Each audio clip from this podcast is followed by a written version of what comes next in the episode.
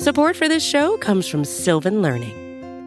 When children love learning, they can tackle any challenge life throws at them. Sylvan's Insight Assessment can help you determine if your child is ready for what's ahead. It can also identify gaps in learning and point out areas that could be of concern for your child so they can tackle what's to come. And right now, it's the best price of the year at $29. Go to sylvan29.com to learn more and get your child's assessment for only $29. That's S Y L V A N 29.com. Hey, this is Scott Galloway, author, professor, entrepreneur, and most importantly, host of the Prop G podcast. We got a special series running on right now called The Future of Work, where I answer all your questions on surprise, the future of work. Questions including what are we missing when we work remotely, or how do we handle work life balance when a major opportunity comes knocking? From the provocative to the technical, we're offering insights you won't want to miss. So tune in to the future of work, a Prop G Pod special sponsored by Canva. You can find it on the Prop G Pod wherever you get your podcasts.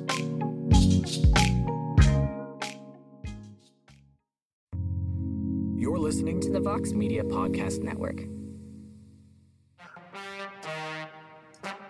Ooh, yeah. Mmm. Mixed martial arts. Mixed martial arts. UFC 278 preview show starts now. That's right. The UFC is taking a pay per view to the crossroads of the West for the first time tomorrow night as Salt Lake City, Utah plays host to UFC 278, an event with a lot of intrigue, most notably at the top of the card. The top three fights, including the main event for the welterweight title, is arguably the world's best pound for pound mixed martial artist. Will look to put an end to a 10 fight unbeaten streak in the main event. Hello there, everybody. Welcome to the live UFC 278 preview show here on MMAfighting.com. I am Mike Heck, and I'm being joined by our boots on the ground, who is in Salt Lake City, Mr. Jose Youngs. Jose, how is Salt Lake City, my man? How are the fans in the area reacting Dude. to getting a pay-per-view card for the first time? I'm I'm not gonna lie, I am pleasantly surprised by the reception that the fans have given. Yesterday's press conference was the most attended press conference I've been to since I want to say like that the Phoenix cards and like the, the big chaotic ones we all- you, you guys would like watch when like Izzy fought Marvin and when Charles fought Gaethje. So it's it was a really really good turnout uh, because the lower bowl was filled and then it started to go up into the upper bowl too. So really good turnout at the press conference. I'm curious how the ceremonials will wane, but I've been like driving around a bit. Like if I go get dinner or something, like there's billboards that say UFC 278 at the the arena downtown, and like buses will have it on the side. So unlike Dallas, it actually feels like the city is. It feels like the the fight week is actually. The, you can feel the fight week vibes in this city for sure, which was not there in Dallas for the last one. So people are really excited for sure for this one. Well, they are getting Kamaru Usman, the best welterweight on the planet, one of the top three welterweights, at least in my opinion, of all time in the UFC. The current welterweight king, one of the best pound for pound fighters on the planet, a man who can tie Anderson Silva for the longest winning streak in UFC history, puts his title on the line for the sixth time against one of the men he beat along the way on this championship path, and Leon Edwards, who bided his time. He stayed patient over this last year and change. And finally, Rocky Edwards gets his shot at a UFC world title. You've been around both of these guys for, for a bunch of this week, Jose. What have you seen from both men, and how intrigued are you by this title fight? I can tell you what I've heard. Uh, at the media day, the, the the workout room was like right next to us, and it sounded like gunshots going off. And we looked, and it was Leon Edwards hitting pads. So Leon Edwards is on like another level right now, I think, in terms of his training, because obviously, like everyone talks about, like Kamal made an interesting point, and I don't know if this is him, if he believes this, or if it's just him talking or what. But he was like, "Yeah, Leon's had a long layoff." But that's a lot of layoff where he doesn't have to like break his body down and then get into a fight. He Kamaru's been hyperactive, uh, fighting like the top of the welterweight division. Leon hasn't, and he, Kamaru's like, well, his body has had time off. It's like he's got a lot of time to get ready for me and for these these guys. So uh, I think Leon and Kamaru both recognize that this there's no bad blood between them. Like yeah, it's like a lot of friendly banter, especially at media day and uh, the press conference stuff like that. But I, it's refreshing considering the last four fights four or five fights Kamaru's had where he's fought Jorge twice. There's clearly beef between those two. Fought Colby Covington twice. Obvious beef between the two. Fought Gilbert Burns, former friend and everything, as Kenny from MMA Junkie sneaks past us right now. But yes. What's going on? I just looked up my nose. That was weird. Live TV, baby the magic TV. of live television. But yeah, but yeah. So it just feels refreshing that uh, is, you know, there's no there's no bad blood boiling, for, fighting former friend. It just feels like this is just two competitive guys that want to fight each other to see who's better. And to me, personally, as a fan of high level martial arts, this is the type of build up I like. But I understand that that's not what sells tickets. And I'm curious to see what the what the, the ticket sales of pay per view buys are at because at some point you get good enough that you're I just think your talent can sell fights. Like Anderson didn't need to talk trash to sell fights stuff like that. So even Holloway was obviously really popular. He didn't really need to talk trash to sell fights. I'm curious if Kamaru wins on Saturday in emphatic fashion, if he just becomes like, if he becomes that, doesn't need to sell it with these weird storylines and just sells, I'm the best in the world, come next man up. To, to that point, this is at least in my eyes. I don't know if you agree with this, but you're also there, and you've probably seen a little bit more than I have this is one of those examples of the build to a fight and the deep dive into a fight that is far exceeded initial expectations because. I know I saw it early uh, on at first, and I'm sure you did as well. The Nate Diaz fight for Leon Edwards, it didn't really leave the desired taste in everyone's mouths that maybe many people expected it to heading into a title fight. And we've seen this meteoric rise of Khamzat Chimaev, and a lot of people felt like he should have gotten the fast track to this fight into a title shot. But the closer this fight has gotten, Jose, the more people realize that this was more probable than not the right fight to make at this particular time, and that Leon Edwards stylistically matches up with Kamaru Usman intriguingly well in a lot of ways. H- have you seen the sort of public opinion sway since this idea of this rematch got on our radars? Yeah, because I think it also helps that Leon is from a part of the world where they don't have a lot of fighters competing for championships. Obviously, he's from Birmingham, England. So a lot of the British media and British fans are very, very actively behind Leon Edwards. And I don't know, like I'm sure you've seen this, but we've seen like Michael Bisping, Dan Hardy, like like Tom Aspinall, Paddy, Molly, like they do they do these fan Q and A's, and they always get asked this question: Which British fighter do you think has the best chance of becoming the next UFC champion? And all of them say, "Well, Leon is there now, and he's probably going to win or have at least have the best chance." So it feels like for these last two three years that we've seen these British fight his fellow British fighters say Leon's the guy right now. So he's not been out of the picture in terms of like on the tips of everyone's tongues. And while these fighters are getting a bigger platform like Potty Matt, Potty, Paddy, Molly, and Tom, and especially Michael Bisping and Dan Hardy, they keep talking about Leon. So at this point, we've heard about how talented Leon Edwards is for the last two, three years. That now that the fight is here, I'm very, I'm like, I'm, I'm, I'm intrigued now. Like BT Sport had a whole like desk set up solely for Leon Edwards. They flew all the way to Salt Lake City to cover their guy. It also, I think, helps vis- visually. Colby is not the biggest welterweight. Gilbert Burns is obviously a former lightweight. Jorge is not the physically imposing fighter compared to Kamaru Usman, where Leon can. Leon's taller than Kamaru, and he's just as big. So I think just aesthetically, it just looks like Leon should have a better chance than Kamaru Usman's past opponents because he can match Kamaru Usman in like the strength and the clinch and everything. I'm not saying he's going to out wrestle or out grapple him, but optically, Leon just has a. It just looks like a closer fight. Plus, we're getting this the word of mouth from all his fellow Brits. Yeah, so the answer to answer your question, yes, the the the hype around Leon has slowly built, and I think the fact that it's happening right now is perfect. Currently, the betting lines on DraftKings, Usman heavily favored, minus 345, comeback on Leon Edwards, currently at plus 285. But I, I want to ask you about this because one of the big talking points throughout the week, because on Heck of a Morning, I've had so many people say that they're giving Leon a really good chance in this fight, much more than they thought. And a lot of that has to do with how people perceive the focus and mindset of Kamaru Usman because look, this man has a lot going on right now. Yeah, he, he's got a lot of goals he wants to accomplish in and out of the sport. He's talked about jumping up to 205, the Canelo fight, even Jon Jones when he was asked about it at Media Day. He's landing movie roles.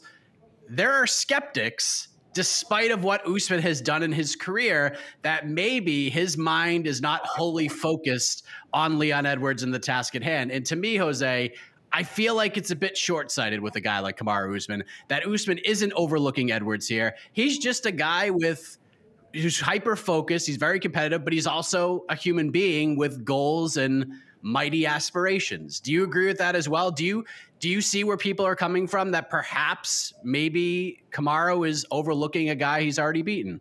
I think I get why they're saying it because we've seen that. Like maybe like Tyron Woodley wasn't 100% into the fight game when he was supposed to fight Usman. And that might be because he should have been fighting Colby for that fight, which had a lot of buzz, and there wasn't a lot of buzz for Usman at the time.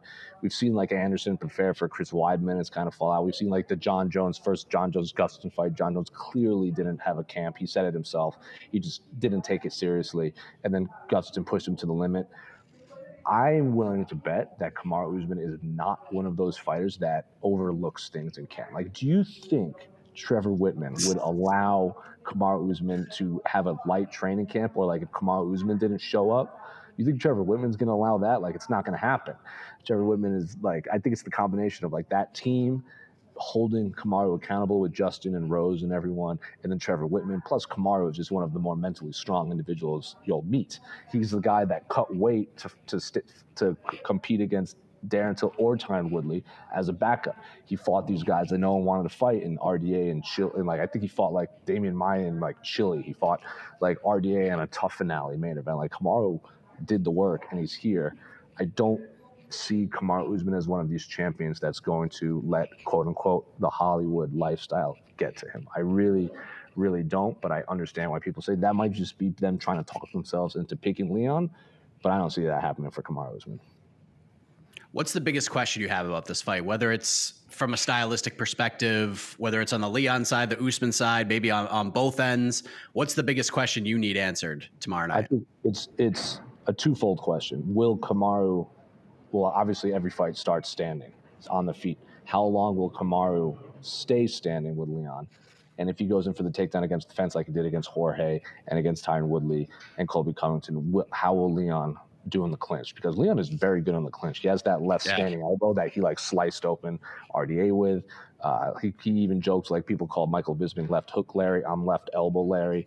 Uh, in, but like that's Kamaru is like physically one of the strongest welterweights you'll ever meet, and he obviously has an incredibly high level wrestling background. So how, and like there was that funny moment at the press conference like in July when they were like the guest fighters, and they both said at the same time like we're going to wrestle. So like Leon is by is not thinking like oh I'm just gonna go out there and strike with him. He's like yeah Kamaru's going to try to take me down.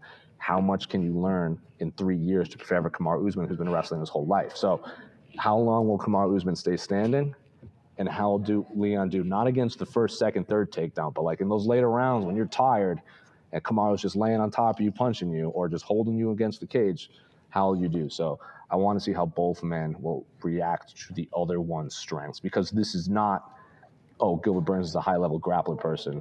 Will Kamaru Usman take him down? Oh, this isn't two wrestlers going in. This is Leon Edwards is a striker. Kamaru Usman is a wrestler who hits really hard. Let's see which one falls first. Time for picks. Very interesting fight. We do have a lot to get to here, but who leaves Salt Lake City with the title and why? Is it Usman? Does this legacy continue on, or does Leon Edwards make do and and come through on perhaps the only chance he's going to get at a, at a world title? I think it's going to be Usman by decision but I don't see it as one way traffic. I think a lot of people are expecting like four to five or something like that. Even if it is 5 0, if it's 50 45, I think they're going to be close rounds. I just think Usman's going to win. I don't think he's going to blow the, the doors off him. I don't think, because like Corey Masvidal very clearly overlooked or didn't rate Kamaru Usman striking. Like even after the fact, Kamaru was he was like Kamaru's not a better striker than me. He just caught me right there.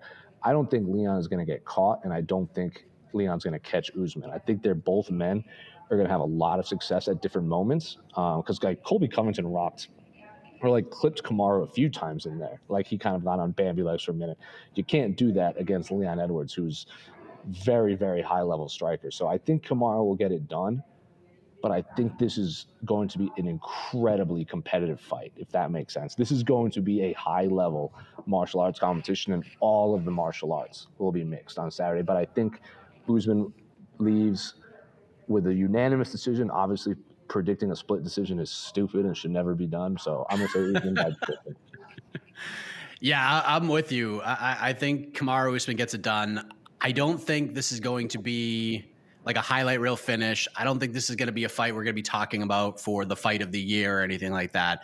But I just think a cerebral, tactical approach from Usman will be enough to slow down yeah. the advantages of Leon. I, I just, I think Usman, like people talk about the striking discrepancies, and I think technically, like all all things considered, Leon is probably the more technical striker. But what Usman does well on the feet, he does really, really well. Mm-hmm. And I think Usman's going to be able to find success on the feet. I think he might even hurt Leon at some point because unless Leon is perfect, I think that chin's going to get tested in this fight, which will open up the wrestling for latter portions. And that's where I think Usman's going to kind of, kind of take out take over down the stretch. But I think Leon will have his moments too. I think it will be competitive throughout. It's gonna be one of those fights where we look at the scorecards, we'll look back on it three years from now, and people are gonna be like, oh well, Usman 49 46 him or something like that. But it's yeah. not gonna the fight's gonna be closer than the cards would yeah. suggest, I think. And I you guys talked about it on the weigh-in thing where it's like Leon has to be perfect and Usman may not have to be perfect to win.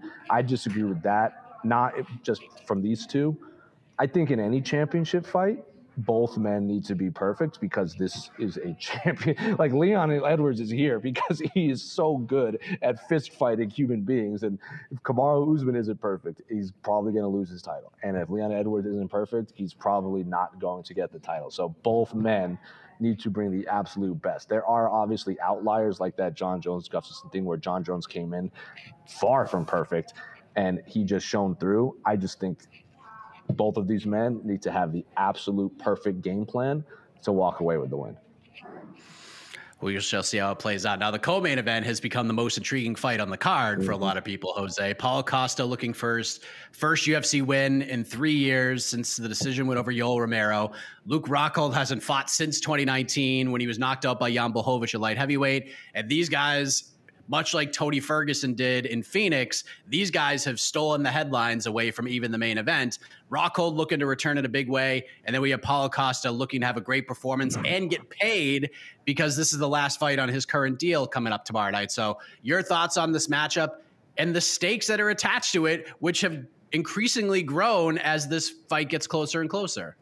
The stakes are I imagine the loser is not in the UFC after this for two different reasons. Because this is Paulo's last fight uh, on his UFC contract, if I'm if I'm not mistaken. And I, given the fact that Paulo just went off on USADA waking him up at this official weigh-ins, and then when I asked him about like, I'm like, why are you tweeting at Anthony Joshua? He's like, well, I want a box. I'm like, oh, like you're probably leaving too. And then we've seen this a million times. Fighters that are so openly outspoken against the UFC, and I disagree with all of that because Luke is very clearly one of the best mm-hmm. middleweights in the world, and all the fights I want to see him have are in the UFC outside of like a Gegard Mousasi or something like that in Bellator. But I would not be surprised if Dana was like, "Nah, you're out. You talked way too much junk." Now he did shake Dana White's hand yesterday, so maybe it's not directly at Dana. It's not so personal, but I wouldn't be surprised if the loser of this fight that's it for their UFC career. I hope not, because I want to see a lot of these fight, both men fight a lot of these middleweights, especially with like the emergence of Alex Pereira, the return of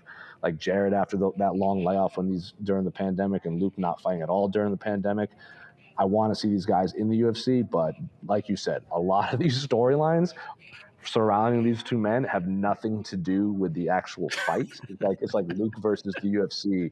Paulo's tweets, Luke coming at Paulo for postponing the fight three times. So stylistically and in terms of martial arts, I freaking love this fight. I just wish people were talking about it because it seems like everything else has captivated the headlines.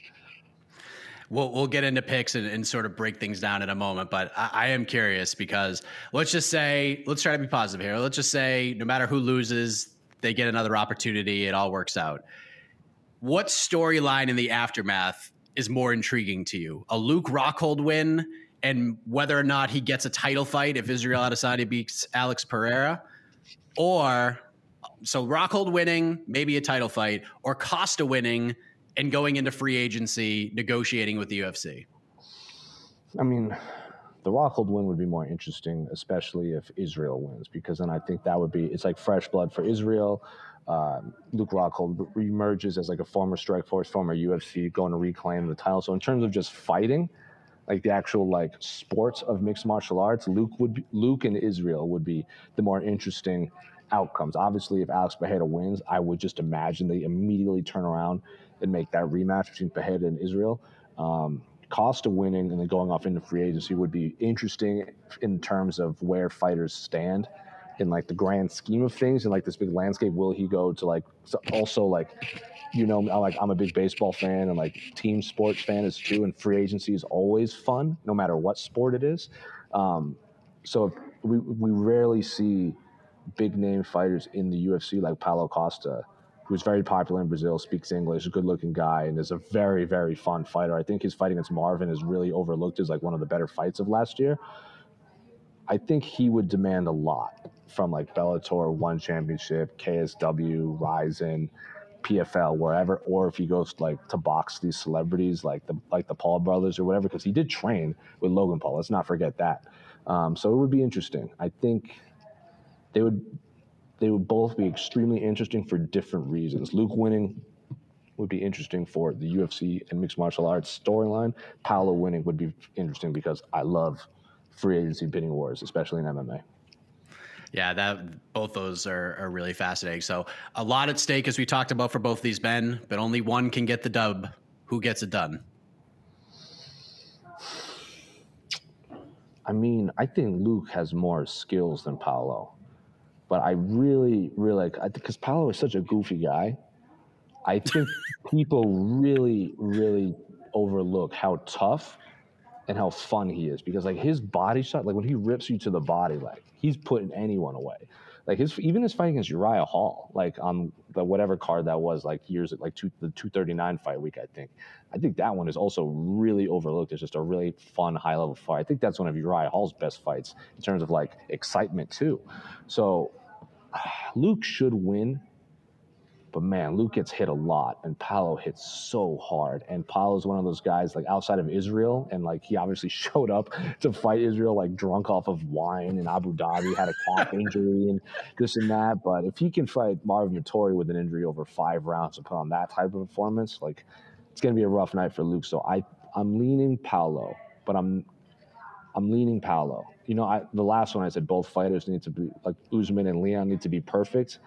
I think Paulo's a fighter against Luke, where Luke could win two and a half rounds and then come like Paulo Costa hits him once, and that just changes the entire thing. He can put Luke Rockhold away. So I'm leaning Paulo just for the durability and strength, and based off of what has happened to in Luke Rockhold's last few fights, because he got knocked dead against Yoel, and he got knocked dead and broke his jaw against Jan. So not great to see him and come back. You're fighting this Brazilian monster in Paulo Costa. I Luke has more tools, but I think Paulo gets it done. When this fight was first announced, I was like, "Oh, this is a nightmare for Luke Rockhold to come back to." But the more I've watched past fights, the more I think about it, the more I feel like there's a ton of betting value on Luke Rockhold because he's sitting at nearly a three to one dog right now, which I get that because of all the questions we have about this man over the over the last three years. But I also have a lot of questions about Paulo Costa and his mm-hmm. mindset. Like I yeah. liked how I liked what he did at the press conference. He didn't really engage too much with Luke when he was trying to do whatever he was trying to do, but the glaring question I have, and I just can't get out of my mind, is something that you mentioned earlier: the durability of Luke Rockhold. Can he take a big shot? Did the time off help his chin out at all? Can it hold up with the mileage that he's accumulated, not just in inside the cage, but the years at AKA, his training camps, etc. Skill for skill. For those who don't think Luke Rockhold can hang with Paulo Costa, you're crazy. But the durability of Rockhold against the power, the speed, the aggression of a Paulo Costa, it causes me a lot of hesitance when it comes to picking Rockhold here. While I feel Luke Rockhold can win, and if this somehow gets to the ground and Luke Rockhold is on top of Paulo Costa, things can get really interesting. Yeah. So with that, I think this fight will be awesome for as long as it lasts. I think it's gonna be a ton of fun. I just see Costa landing a big left hand at some point early and gets it done, and then he's going to become a very intriguing free agent. But I love this friggin' fight, Jose. I love it. I think this is a good fight for both men at this point in their career. Like health aside, I'm really glad both of these guys are back, and I I love this fight. I really, really do. Support for this show comes from Sylvan Learning. As a parent, you want your child to have every opportunity, but giving them the tools they need to tackle every challenge, that takes a team. Now more than ever, educational support tailored exactly to what your child needs can make all the difference. That's why parents have trusted Sylvan Learning for 45 years as the ultimate teammate in their child's educational journey, instilling in them a love for learning and a passion for reaching the next level. And Sylvan's Insight Assessment can identify gaps in learning and areas that could be of concern for your child. It's a 360 degree view into your child's learning that you can't find anywhere else and helps ensure that your child didn't miss something in school that might put them at a disadvantage in the future. And right now, it's the best price of the year at $29. Go to sylvan29.com to learn more and get your child's assessment for only $29. That's S Y L V A N 29.com. Hey, this is Scott Galloway, author, professor, entrepreneur, and most importantly, host of the Prop G podcast. We got a special series running on right now called The Future of Work, where I answer all your questions on surprise, the future of work. Questions including what are we missing when we work remotely, or how do we handle work life balance when a major opportunity comes knocking?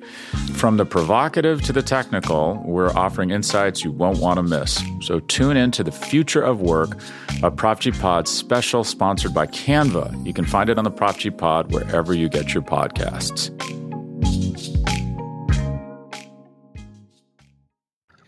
Before we get to the low key banger and the peeps, Jose, high level martial arts competition is what you crave. It's what you seek out on all of these cards. And we don't need to look any further than the featured bout in a loaded bantamweight division, a congested bantamweight division. Jose Aldo, Merab Dvalishvili. I'm just gonna let you do your thing, dude. Jose Aldo versus anybody is a yeah. high level. Like when what's when's the last time Jose Aldo has fought someone like not in the top five? Of like of division. Like it just doesn't oh happen. And like even his like who's his last few wins? Like Rob Font, like Rob Font, Munhoz, Mar- Chito Vera, who's like like look what Mar- like Jose Al did to Chito Vera, and then look what Chito Vera did the last few fights, and then like before that was like a Petr Yan, former champ, Marlon Moraes, former title contender, Volkanovski, who many people consider the best pound for pound fighter in the world.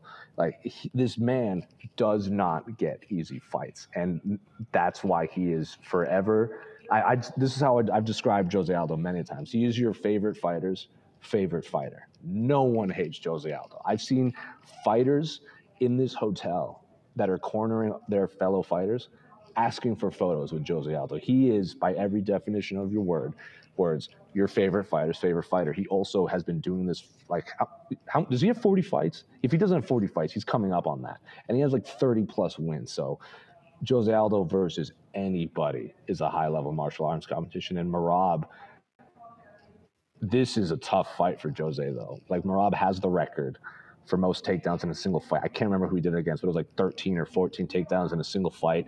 Everyone says if Aljamain wasn't the champion, Merab's the guy that'll probably do well. Like, there's a reason people are saying that uh, the UFC is keeping him away from Sean O'Malley because he'll just like drop him on his head over and over and over and over and over. He is an exciting fighter. He's he's like you know how people don't like like people don't like like fans always whine and complain about like oh wrestling. He's just a grinder. He's a he's a hesitant wrestler. Merab's wrestling is like Khabib's where he just mauls you for 15 minutes where yeah he's on top of you but you're drowning in, the, in a hailstorm of cinder blocks and that is what Merab does so uh, this is every definition of the word a high level striker versus a high level wrestler I have absolutely no idea who's going to win. Don't ask me. I can't make that pick.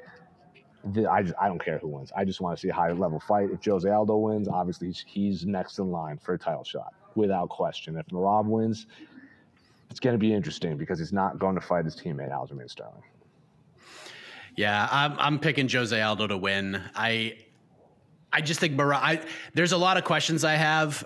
I mean, we people talk about all those takedown defense, and clearly that's a factor in this fight. And you know, Merab getting his first like really big step up, really big name on the resume is waiting for this a long time. And watching guys like Casey Kenney, no disrespect to Casey Kenney, but he's watching Casey Kenney fight Dominick Cruz, and he's fighting Gustavo Lopez, which I believe is the correct answer to the record-setting takedowns, yeah, uh, which he had with Casey Kenney before because he took mm-hmm. him down like 12 or 13 times. The man is just ridiculous.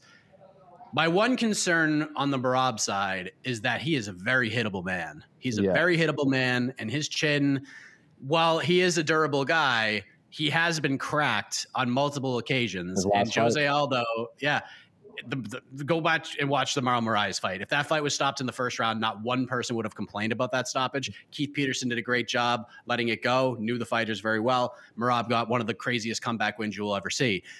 This, to me, if you're betting on Jose Aldo, which more money keeps coming in on Merab, so the Jose Aldo underdog line is is plus 120, so it's coming up a little bit more. If you're a Jose Aldo fan, you're going to watch the first eight or nine minutes of this fight and you're going to tell your Merab fan friends that I told you so, told you this is how this fight was going to play out.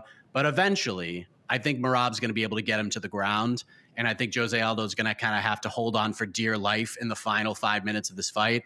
This could go a number of different ways. I could see a world where Jose Aldo just bolts Merab quick with a big shot and knocks him out. I could see Aldo hanging on. This is my prediction that he hangs on to win a unanimous decision in a fight where both guys' stocks rise. We could also see a world where this fight is a draw because yeah. I could see a world where Aldo wins the first two rounds. And then 10 for Merab. Yeah. Yeah. Very, sure. very possible. Very possible. I know Salt Lake City is not Denver and Mexico City, but I do Dude, think I, I, feel it. I feel it walking yeah. because I have to walk uphill to like the fighter hotel. The altitude is noticeable you do not want to huff and puff against Merab, which I think he's going to do in the third round. So great fight. I think both guys will gain a lot from this, but I think Jose Aldo gets it done. Low key banger. Biggest glaring question outside of the top three fights. Low key banger. I mean, everyone's going to say the Romanov Tybura fight. I think that's the one everyone is really excited for. I personally am very excited to see Sean Woodson back. I think he he's not. He's one of these guys. What is he? What nine and one, eight and one, something like that. He only he's only lost to like Julian Erosa by like D'Arce choke or something like that, or Anaconda choke or something crazy. Um, he is a guy that when he fights, I don't care who he fights. I, I'm excited to see Sean Woodson fight. He calls himself the best boxer in the UFC. Now, do I agree? No. But the man is super confident. And he even said, I asked him because he fought on the undercard of Holloway Yair. I'm like, you know, Max says the same thing you did. He goes, I'll box Max right now. I'm like, man, I love the energy. I absolutely love the energy. Like in his last fight, he like put his, I can't remember who he fought, but he put his guy away with, it was like a body shot. And then he was like sticking his tongue out at him. And then he put him away. So yeah, I'm really excited to see Sean Woodson fight. Um, but obviously, the one everyone has circled is probably Marcin Tybura versus Romanov because everyone assumes Romanov is going to be a future champion or future title contender. And him beating Tybura, who's like kind of seems to be like the Neil Magny of the heavyweight division. Like you give him these up and coming prospects to see how they do. If he beats Tybura convincingly, top ten, here here he is, and then from there, it's only main events and co-main events from Romanov moving forward.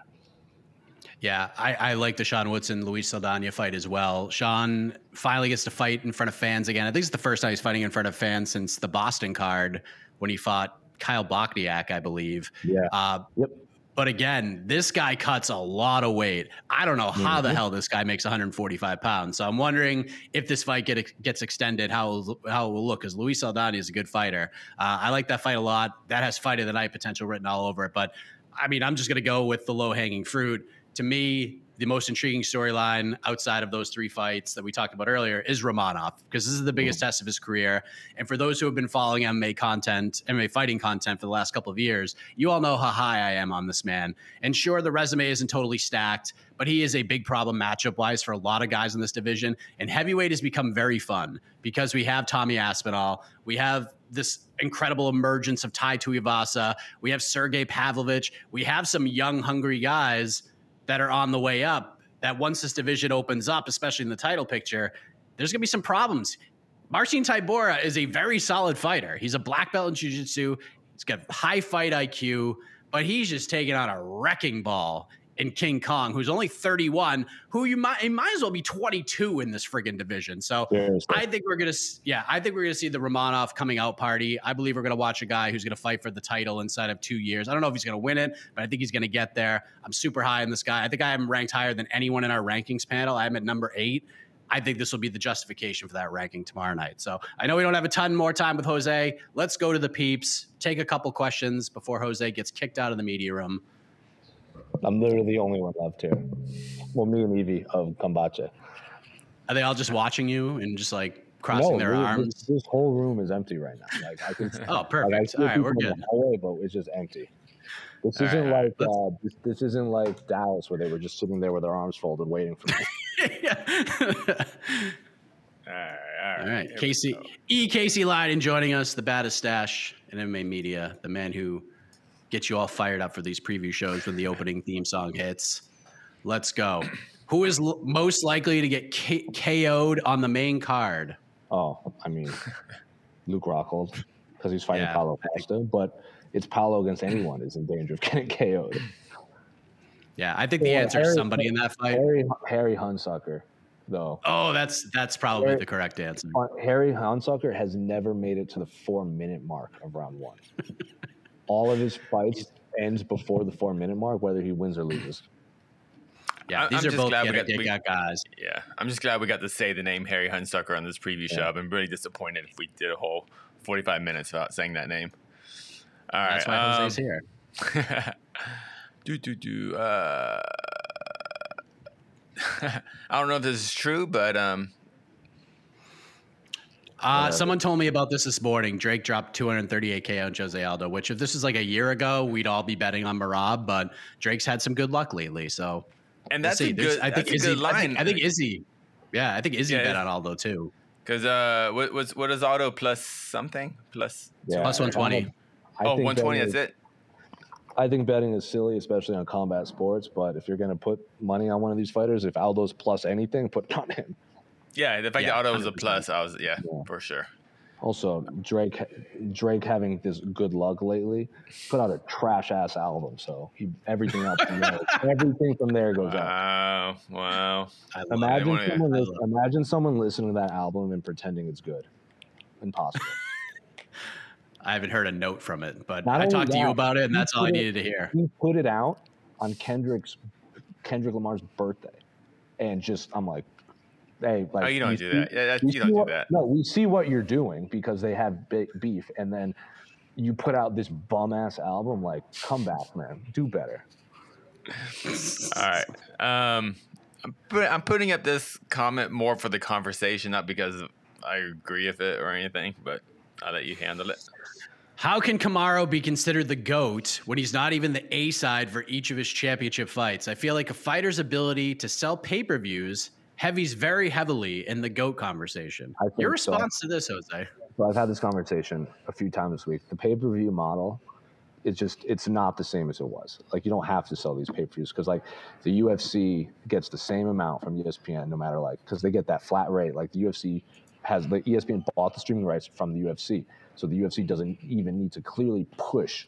They don't need to stack these pay per views as much as possible because they're getting the same amount. And they get all this money on ticket sales.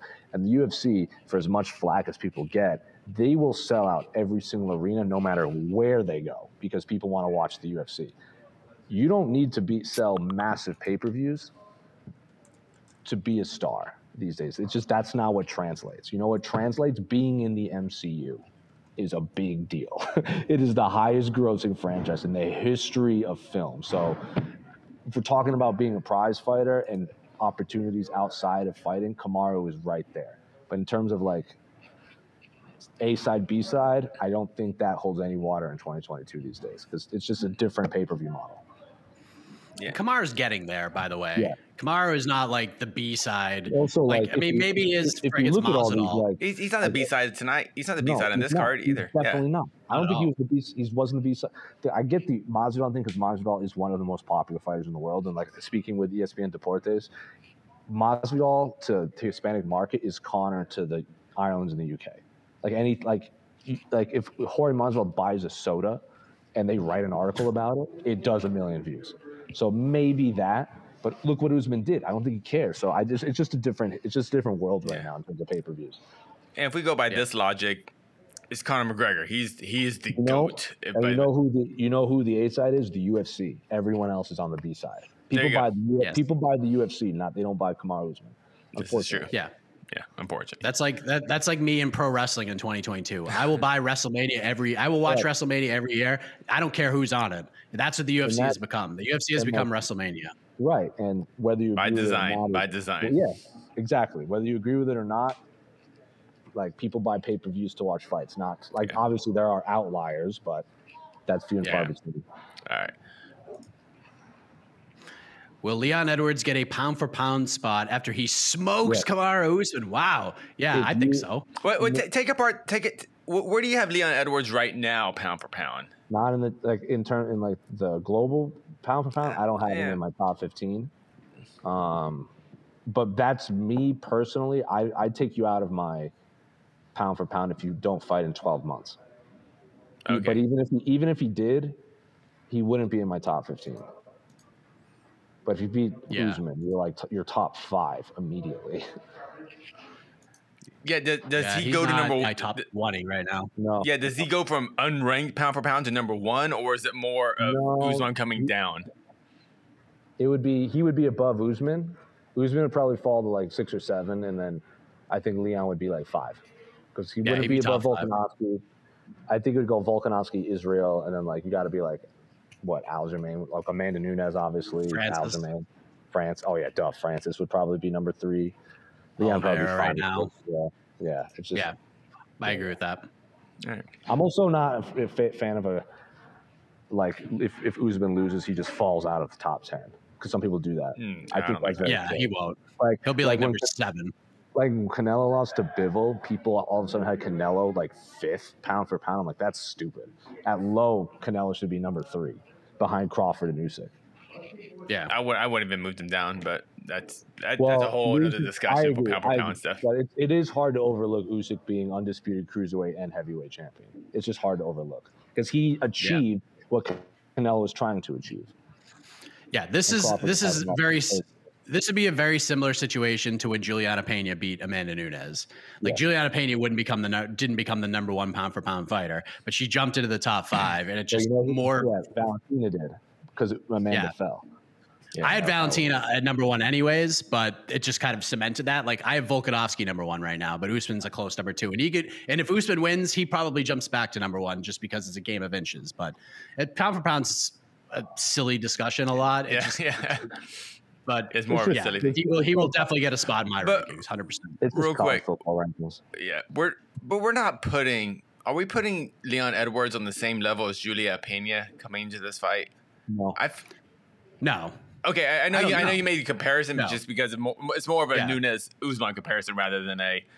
Uh, it's just how the rankings Opinion. would play out in, in comparison. Not, it's not the same. Like it's, would definitely be not like the same. if, if, if if Brian Ortega beat Volkanovski last year, like the number Yeah. one versus number two guy are fighting, and then one of them just becomes the new number one pound for pound in that division, and then Mac and then Volkanovski would just fall in the global pound for pound rankings.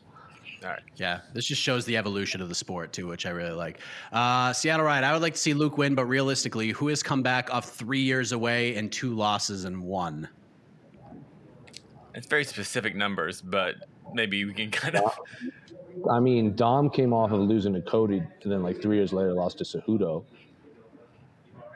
But then he, then he took a Mhm. little bit of a break and came back against Casey Kenney. But like that, So- that the Cody one wasn't Tyson devastating. Tyson Pedro?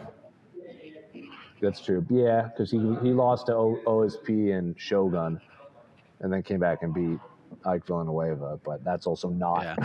those are It's not very. Paulo there's a, there's but a yeah. gap. In, there's a gap in talent. Yeah. In, those conversations. the situation Luke has, has put himself in right now is very unique. Very so unique. uh, I don't. Yeah, I can't really. I'm trying to think of like a, a top ten type of fighter oh, um, that's done this. I can think of one. Dom, yeah, Dom's the I closest can, I can think, come. I can think of one. Um, but it's not that big of a gap. When when Gustafsson lost to Jon Jones and Anthony Smith, retired, and then came back and fought Werdum. That was tough, but that was like a year and a half. Yeah, it's off. a little different. Yeah, that was almost like Luke's first hiatus when he came back to 205. yeah. I felt like yeah, and Yeah. yeah. But, um, no, it's it's good it- it- and this is. I mean, I'm I'm picking Luke to win. I'm I'm a weirdo. I am actually picking Luke to win, but it's more of a heart pick because all logic kind of goes back to what uh, Seattle Ryan is kind of implying. Three years off, two losses, coming back against uh, Yeah. arguably a top five middleweight. Who uh, it's kind of hard to tell. That's and that's also a hard part. Where is Paulo, Paulo Costa right now? I think I think we're gonna know? get a better Paulo Costa from his last two fights. A because he's not he, he's healthy and he's done his whole camp at home in Rio. He's not like and like Captain Eric is here with him. Like you can hear him literally this everywhere. you can hear him hear him everywhere. But um, I think when I say here, I mean you can hear like the jangling of his keys and his high heels and everything and his voice. you can hear his high heels. Yeah. Um, but they're like, you know, they're like they're the fancy shoes, like with the, with the spikes in them, the bedazzles on them. So yeah, uh, I think I think we're gonna get a better Paulo than we have in the last two things. He's not fighting in Abu Dhabi. He's not drunk and he's healthy and he's trained completely at home. He doesn't have Waleed in his corner anymore. So I think we're gonna get the better Paulo that we've seen. I, I agree. Might I'm hoping that. Oh, this is kind of a good, uh, not exact comparison, but um, Carlos Condit. Carlos Condit took a break, uh, and when he came back, he came He back fought, uh, fine. He wind up losing. I think. I think he came back and lost to Charles Oliveira. Not no, Charles Oliveira, um, Cal- Carlos took a. Cal, Cal, bleh. well, he he had two layoffs. Remember, he had the knee injury against Woodley. I'm counting the Maia he when he when he kind of retired Oh, after Maia. yeah. He, he came back. I think Yeah, he fought was- Ch- and then- Cowboy Oliveira. Yeah, he did. Yeah, he wound up Yeah, losing. he's supposed to fight, he's supposed to fight Matt Hey. Brown. Hey. but but I think I think uh, like Carlos came back. He didn't. He came back and he was a you know a an acceptable UFC welterweight. But I think Carlos wanted to come back and be one of the best. He cleared. He he. he we saw that he wasn't. was uh, it was Neil Magny. Oh, Neil. Magny. Yeah. What a hard And fight. That one that was still a year, that was a year and a half.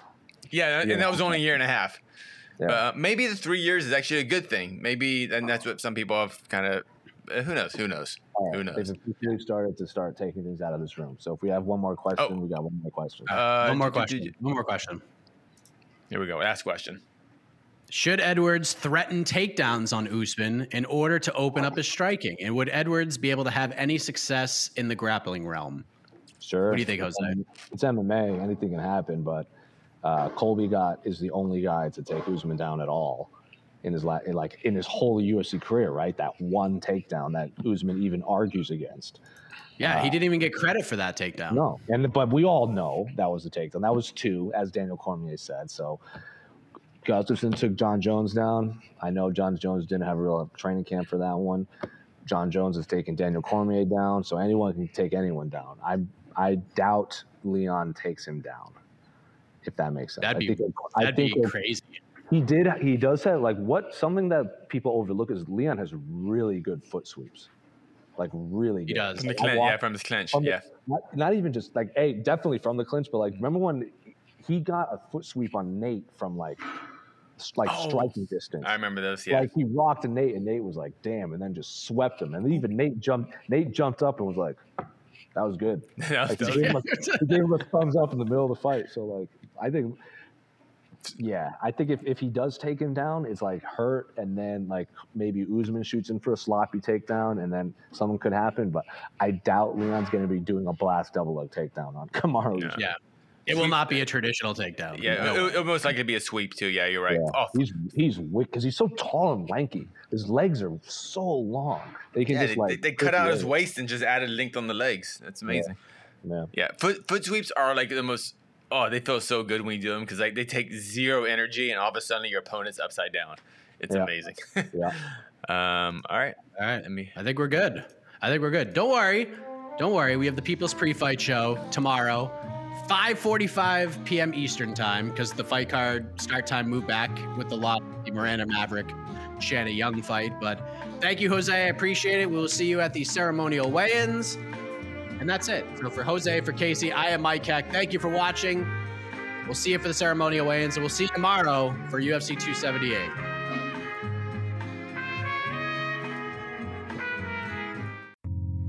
You're listening to the Vox Media Podcast Network.